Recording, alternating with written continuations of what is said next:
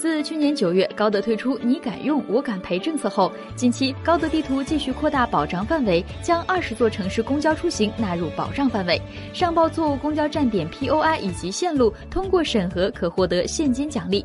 据介绍，高德地图公交保障主要面对公交出行人群，若用户使用高德地图进行公交导航出行，并对地图中有问题的公交站点 POI、公交线路进行报错，上报照片等资料通过审核后，即可获得5元的现金奖励。高德方面表示，未来还会继续扩大保障范围，同时也号召其他地图厂商一同加入提供出行保障的行列中来。